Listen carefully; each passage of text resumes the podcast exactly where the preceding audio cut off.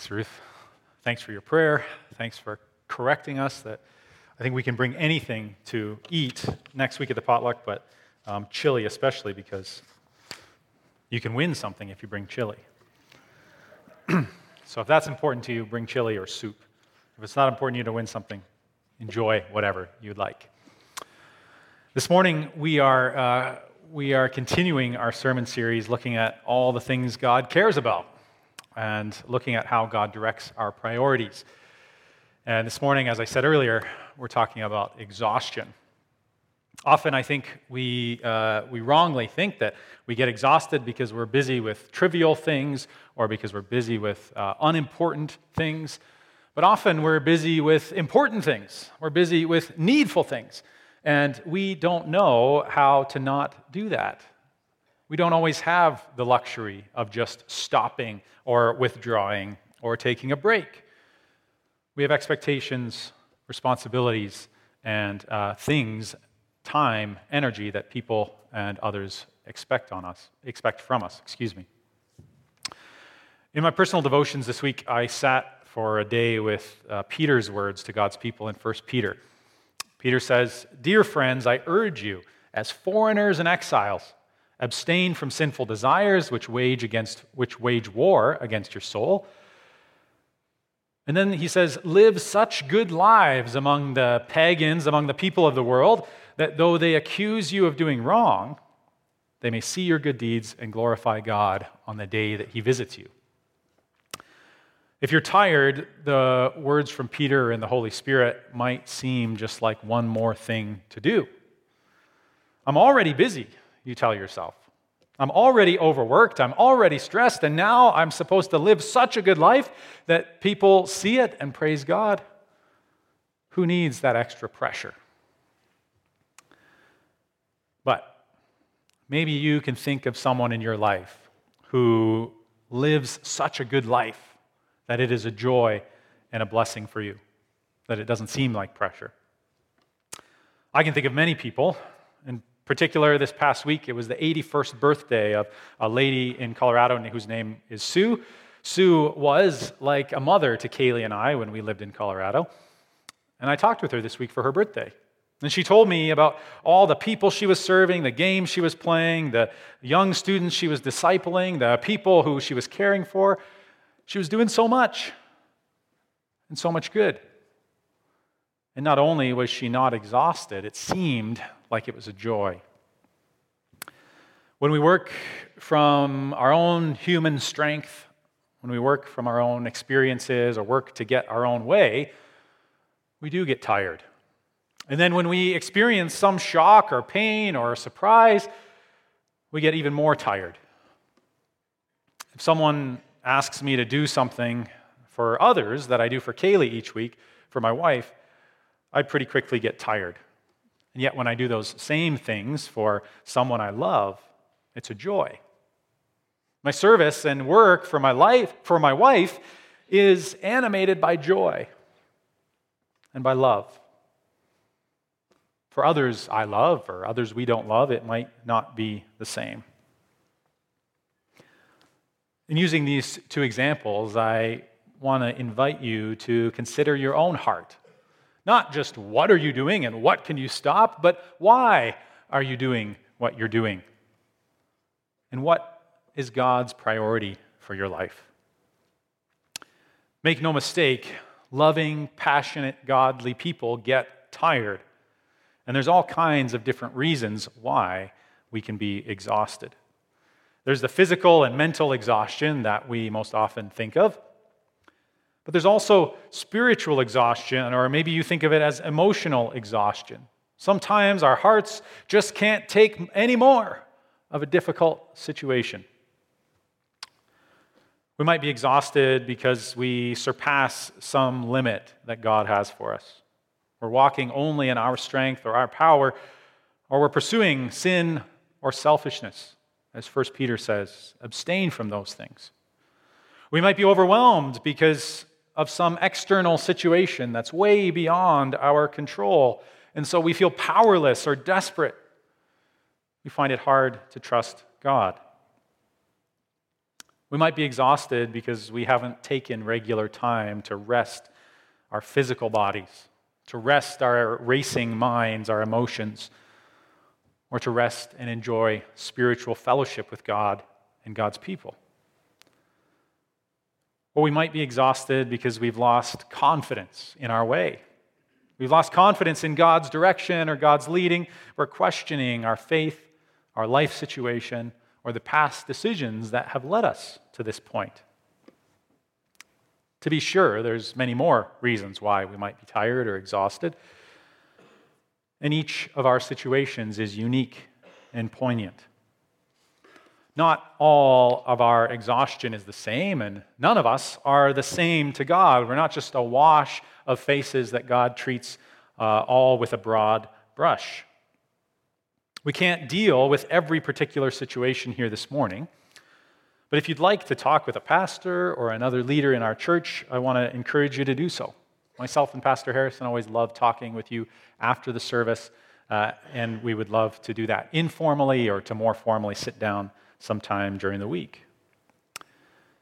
But because we can't talk about every situation, this morning I want to encourage us with God's action in one particular case study the life and the early exhaustion and the early life of the Apostle Paul.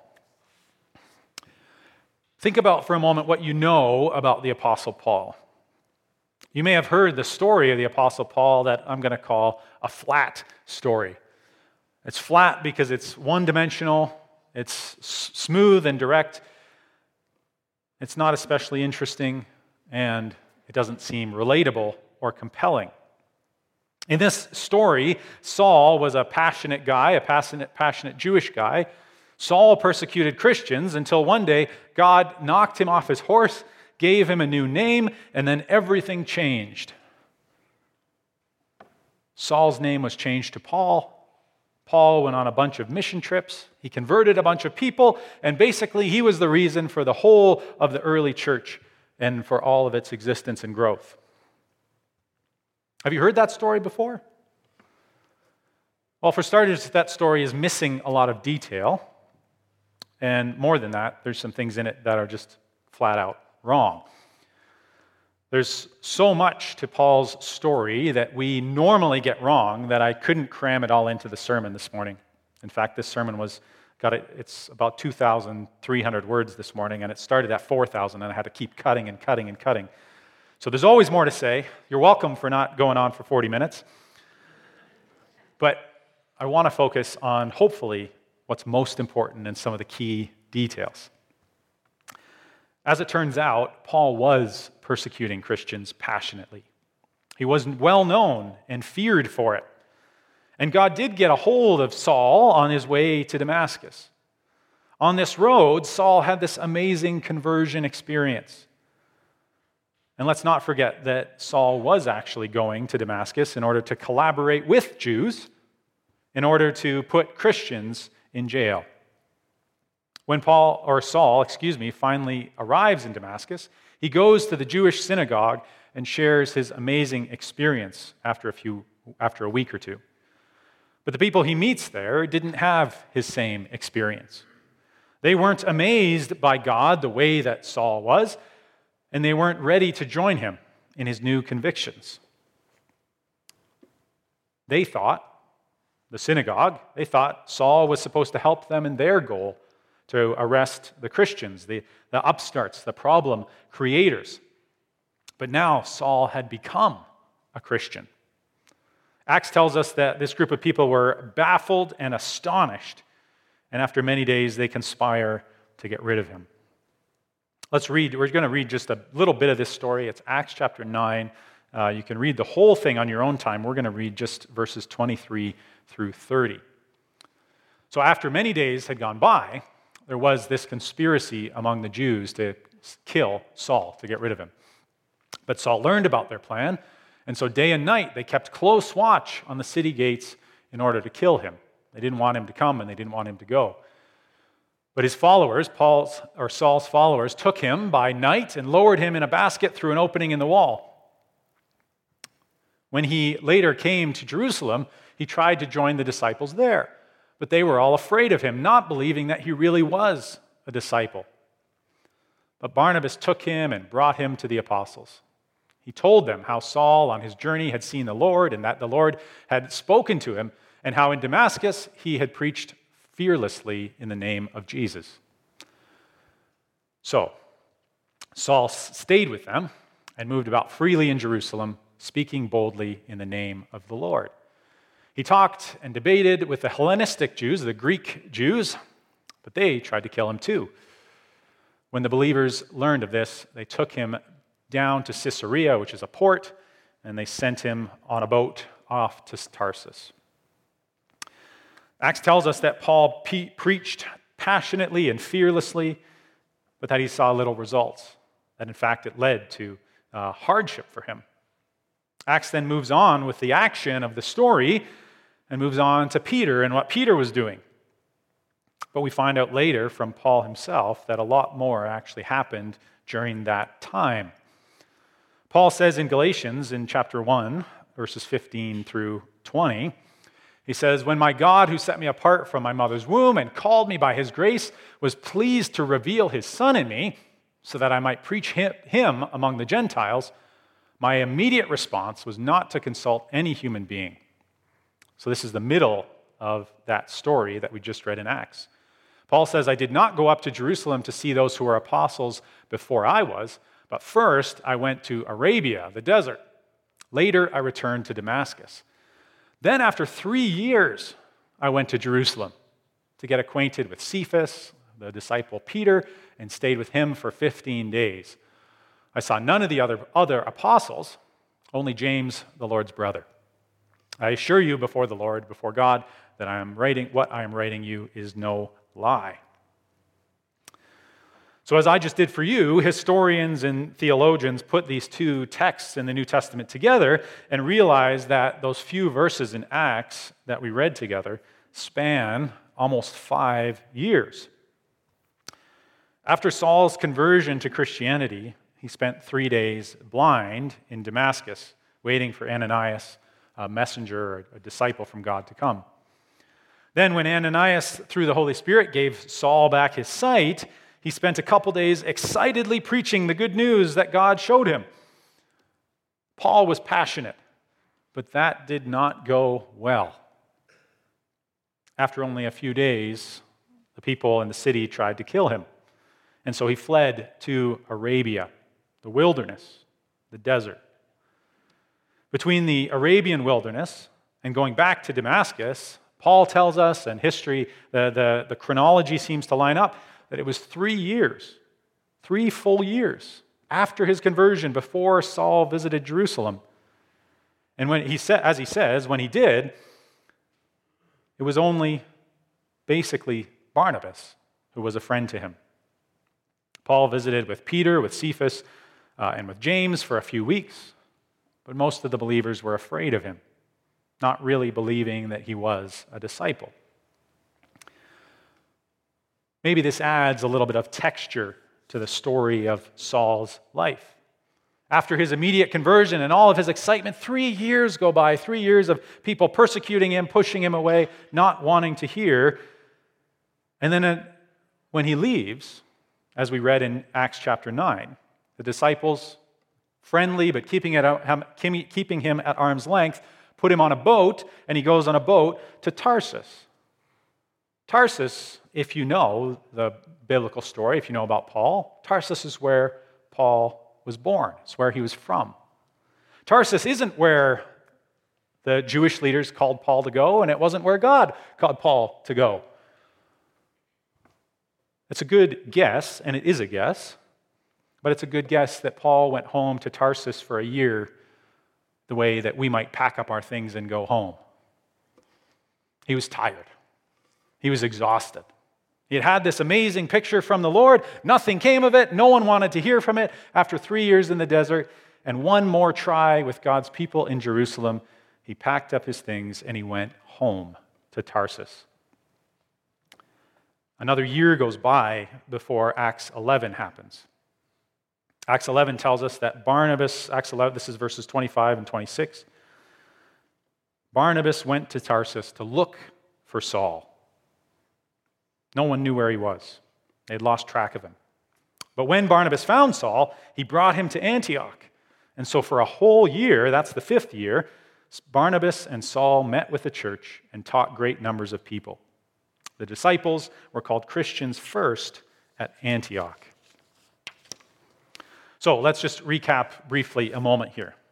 Acts 9 and then on to 11, and if we add in Galatians, take, Acts, Acts 9 takes five years and condenses it down into just a few verses.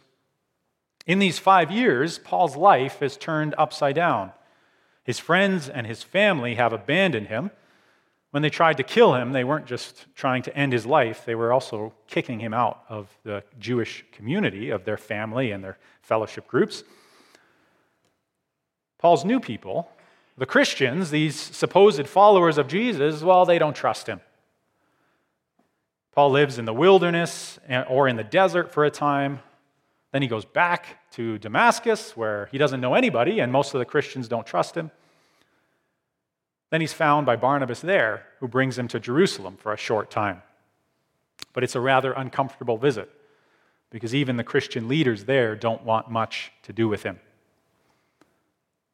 So after two weeks or 15 days, they put him on a boat, they send him uh, home to Tarsus. But Barnabas comes and finds him brings him to Jerusalem for a, or brings him, excuse me, to Antioch. He settles him in this new place, halfway between his home in Tarsus and the city of Jerusalem. And they start work, Saul and Barnabas, there. What an exhausting and discouraging start to the story that many of us know very well.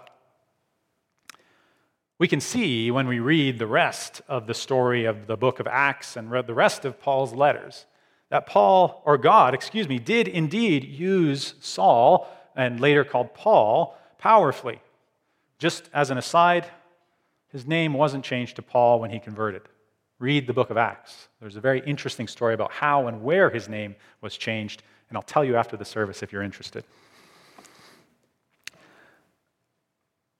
I've gone into great detail this morning about the beginning of Saul's life because many of us, I think, probably don't know that Paul went through a serious period after his conversion of being exhausted and discouraged. Saul needed, and God gave him, an encourager, Barnabas. Barnabas means son of encouragement, and Barnabas is not his only name either. It's only with Barnabas' help that Saul begins to come out of his discouragement and find God's strength. Saul cannot, or at least does not, find God's strength and encouragement on his own. Barnabas' name, as I said, means son of encouragement, and God brings Paul encouragement through the Holy Spirit and through Barnabas. I spend all this time on just the start of the Apostle Paul's story because, like the story of Paul's life, your life and my life are not flat or linear. There are gaps in our lives and backgrounds to our stories that are not known, or at least not known widely to others. Our lives are not transformed overnight. Our problems don't evaporate when God meets us. We don't see the outside results of others' stories, or, or, we do see the outside results of other stories. We see the outside results of others' travels or others' experiences, but we don't know what goes on inside. We do not know others' hearts. Just as they don't know our exhaustion or discouragement, the many manifold reasons we also do not know theirs. And here we might find some result and some way forward for our exhaustion and our discouragement. If we're working and living in human strength and for our own purposes as individuals, then our reward is two things exhaustion and the fruit of our labor, whatever we are able to accomplish.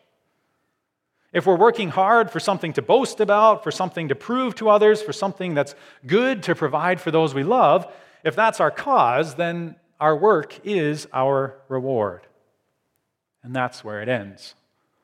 It doesn't mean we're working on bad things or evil things or unimportant things. But if we're working in our own strength, we will find results that are limited by our own strength.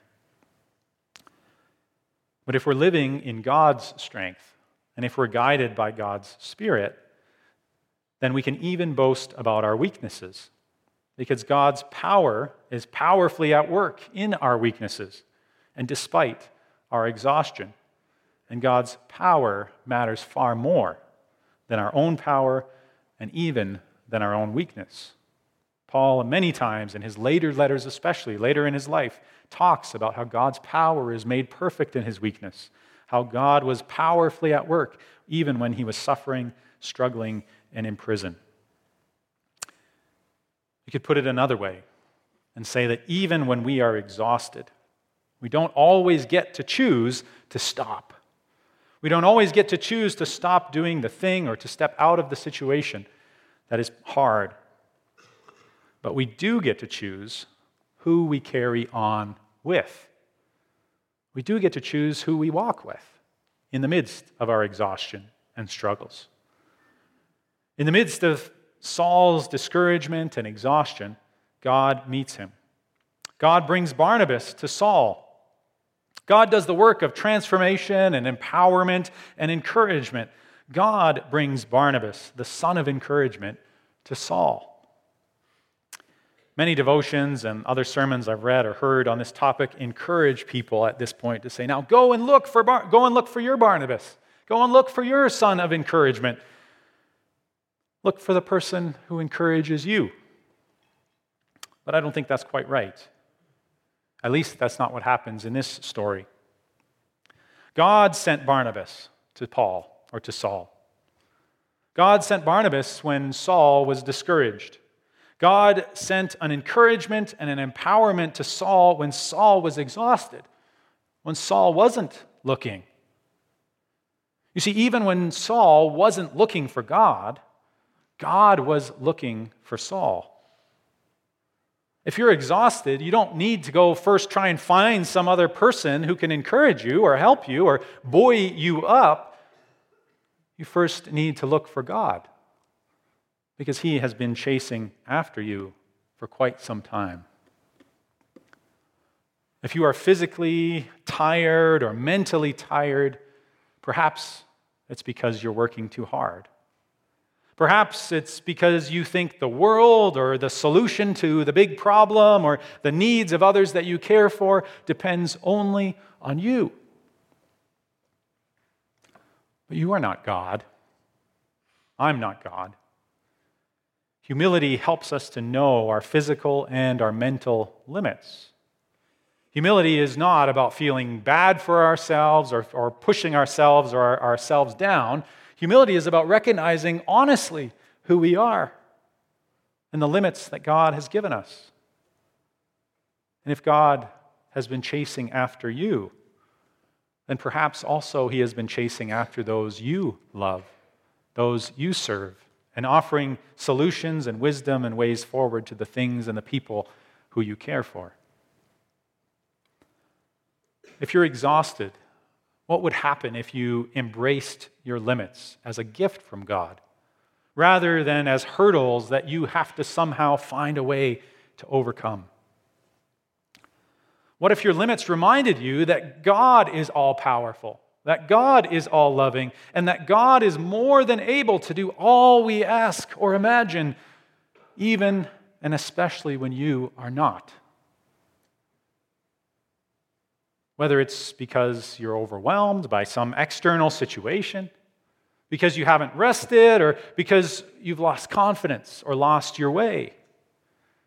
When we are exhausted, we don't always get to stop. Life goes on. Others depend on us. We have expectations in our job, in our families, many things going on in our lives. When you are exhausted, you don't just get to stop moving, but you do get to choose who you are walking with.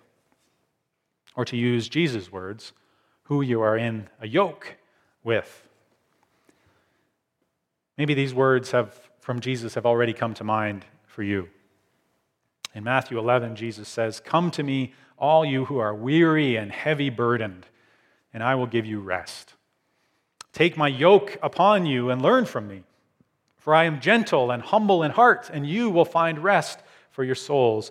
For my yoke is easy and my burden is light. Jesus uses a picture of a yoke in two ways here. The first, as a yoke, it was a metaphorical use by Jews, used, uh, used by rabbis to talk about their teaching and their way that they gave to their disciples. Every rabbi's teaching had uh, was called a yoke.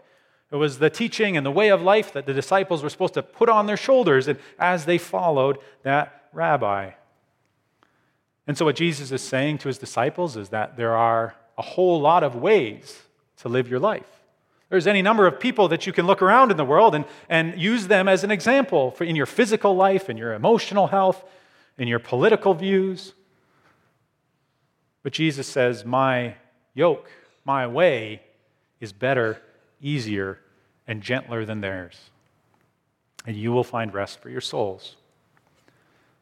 The second thing about this picture of a yoke that Jesus uses is that more so than today and more so than our experiences, Jesus was talking to people who knew what it was literally to yoke an animal and plow a field. And in Jesus' day, the yokes that were used always had two animals in them. Two animals were always used side by side to plow a field. There was an older, sometimes bigger, often bigger, uh, stronger, more experienced animal. And then there was a younger, weaker, more immature animal who was learning the way from the older, stronger one. A younger animal who went into the yoke by itself would just go uh, wild all up and down the field. But the older, more experienced animal knew the way, could plow straight paths, and could help the younger one uh, find his way or its way around that field. Jesus invites you when you are exhausted, when you're sick of, of uh, wandering on your own way and you don't know which way is up or which way to go. Jesus invites you to look to him and to follow his leading. Not to give up, not to stop walking, but also not to do it in your own strength. Jesus challenges you to walk alongside him as he directs your life and he carries the brunt of the load. I want to conclude with just a couple examples again uh, this morning before we come to God in prayer. The first one is, again, for one, once more, looking at the Apostle Paul. Saul and later Paul thought that he was pursuing God. He went to Damascus uh, paid for and, and, and financed and expecting by the Jews, who are God fearing people. Paul thought that he was pursuing God. He intended to pursue God, but found out on the way that his path was totally opposite to what God had called him to do. After Paul experienced Christ, he realized he was wrong.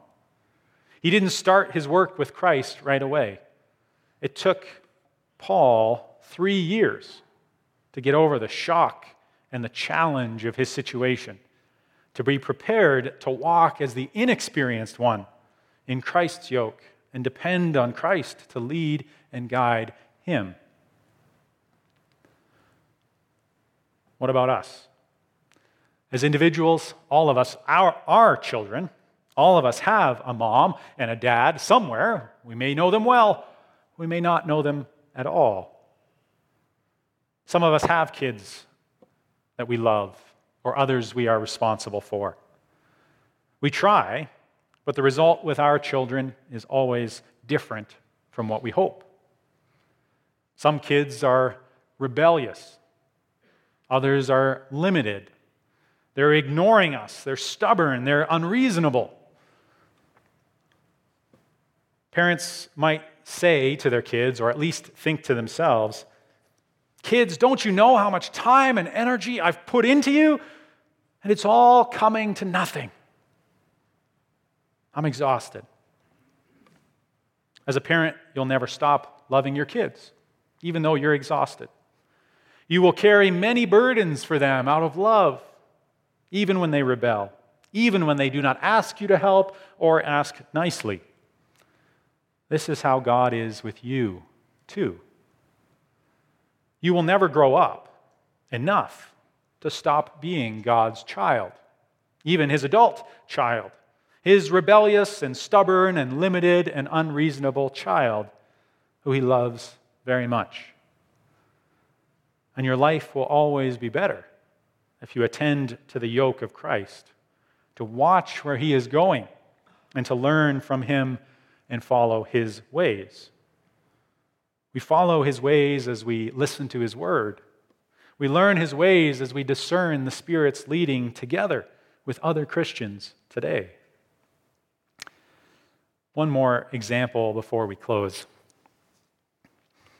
We've talked about Paul, we've talked about our uh, personal lives, and uh, just a word about our denominational life as well. In the life of this church, our denominational situation, our, the external situation to our congregation, is bringing exhaustion to many people. We wonder to ourselves, how long can people fight over the truth and still not agree? How is it that we're struggling for such a long time and still not seeing clear wisdom? Again, there's far more to say. But could it be in this case that we are exhausted because we are pursuing our own way, because we're walking in human strength, or because we're talking so much in one area and doing so little. God may be calling us all to humble ourselves and to walk, to actually move. When you're exhausted, you don't get to stop moving. And often, and perhaps in our denominational situation, we find that we are exhausted because we have stopped moving. Because we stuck, we're stuck and we're honed in and focused in on one little area and neglecting so much of the life that God has for us and the love that He calls us to give to one another and to all of His people, all the people He's created. When you're exhausted, you don't get to stop moving, but you do get to choose who you are in the yoke with. Jesus invites you when you are exhausted to look to Him to follow his leading, not in your own strength, but to walk alongside him as he directs your life and as he carries the brunt of the load. We had some silence before in our service, and I just want to invite you to bow your heads just for a brief moment of silence to reflect on what God may be saying to you. And then I'll close our time in prayer.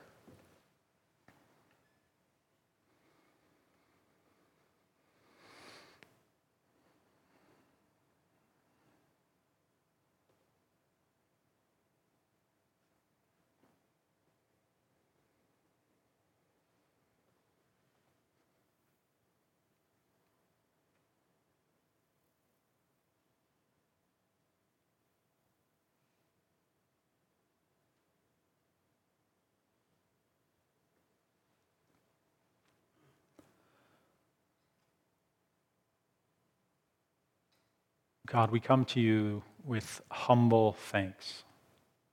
We do not deserve the joy to gather with your people and to know that even when only two or three of us are here, your Spirit is with us. We are far more than that. Here in person, online, in various places, we are joined together by your Spirit, empowered, instructed, and taught by you. In the various situations and perspectives and experiences of our lives, we marvel that you can and do speak to and lead each one of us. Though we walk different places, though we uh, have different passions, you call us each and all, and you direct us with your love, with your care, Show us in our walking and in our ways how your yoke is far better than any other. Give us the humility to step into the yoke with you, to allow you to lead us as individuals and as a community, as a church. And may we always look to you and praise you and give you the glory for all you provide as we surrender our lives to you. In Jesus' name we pray. Amen.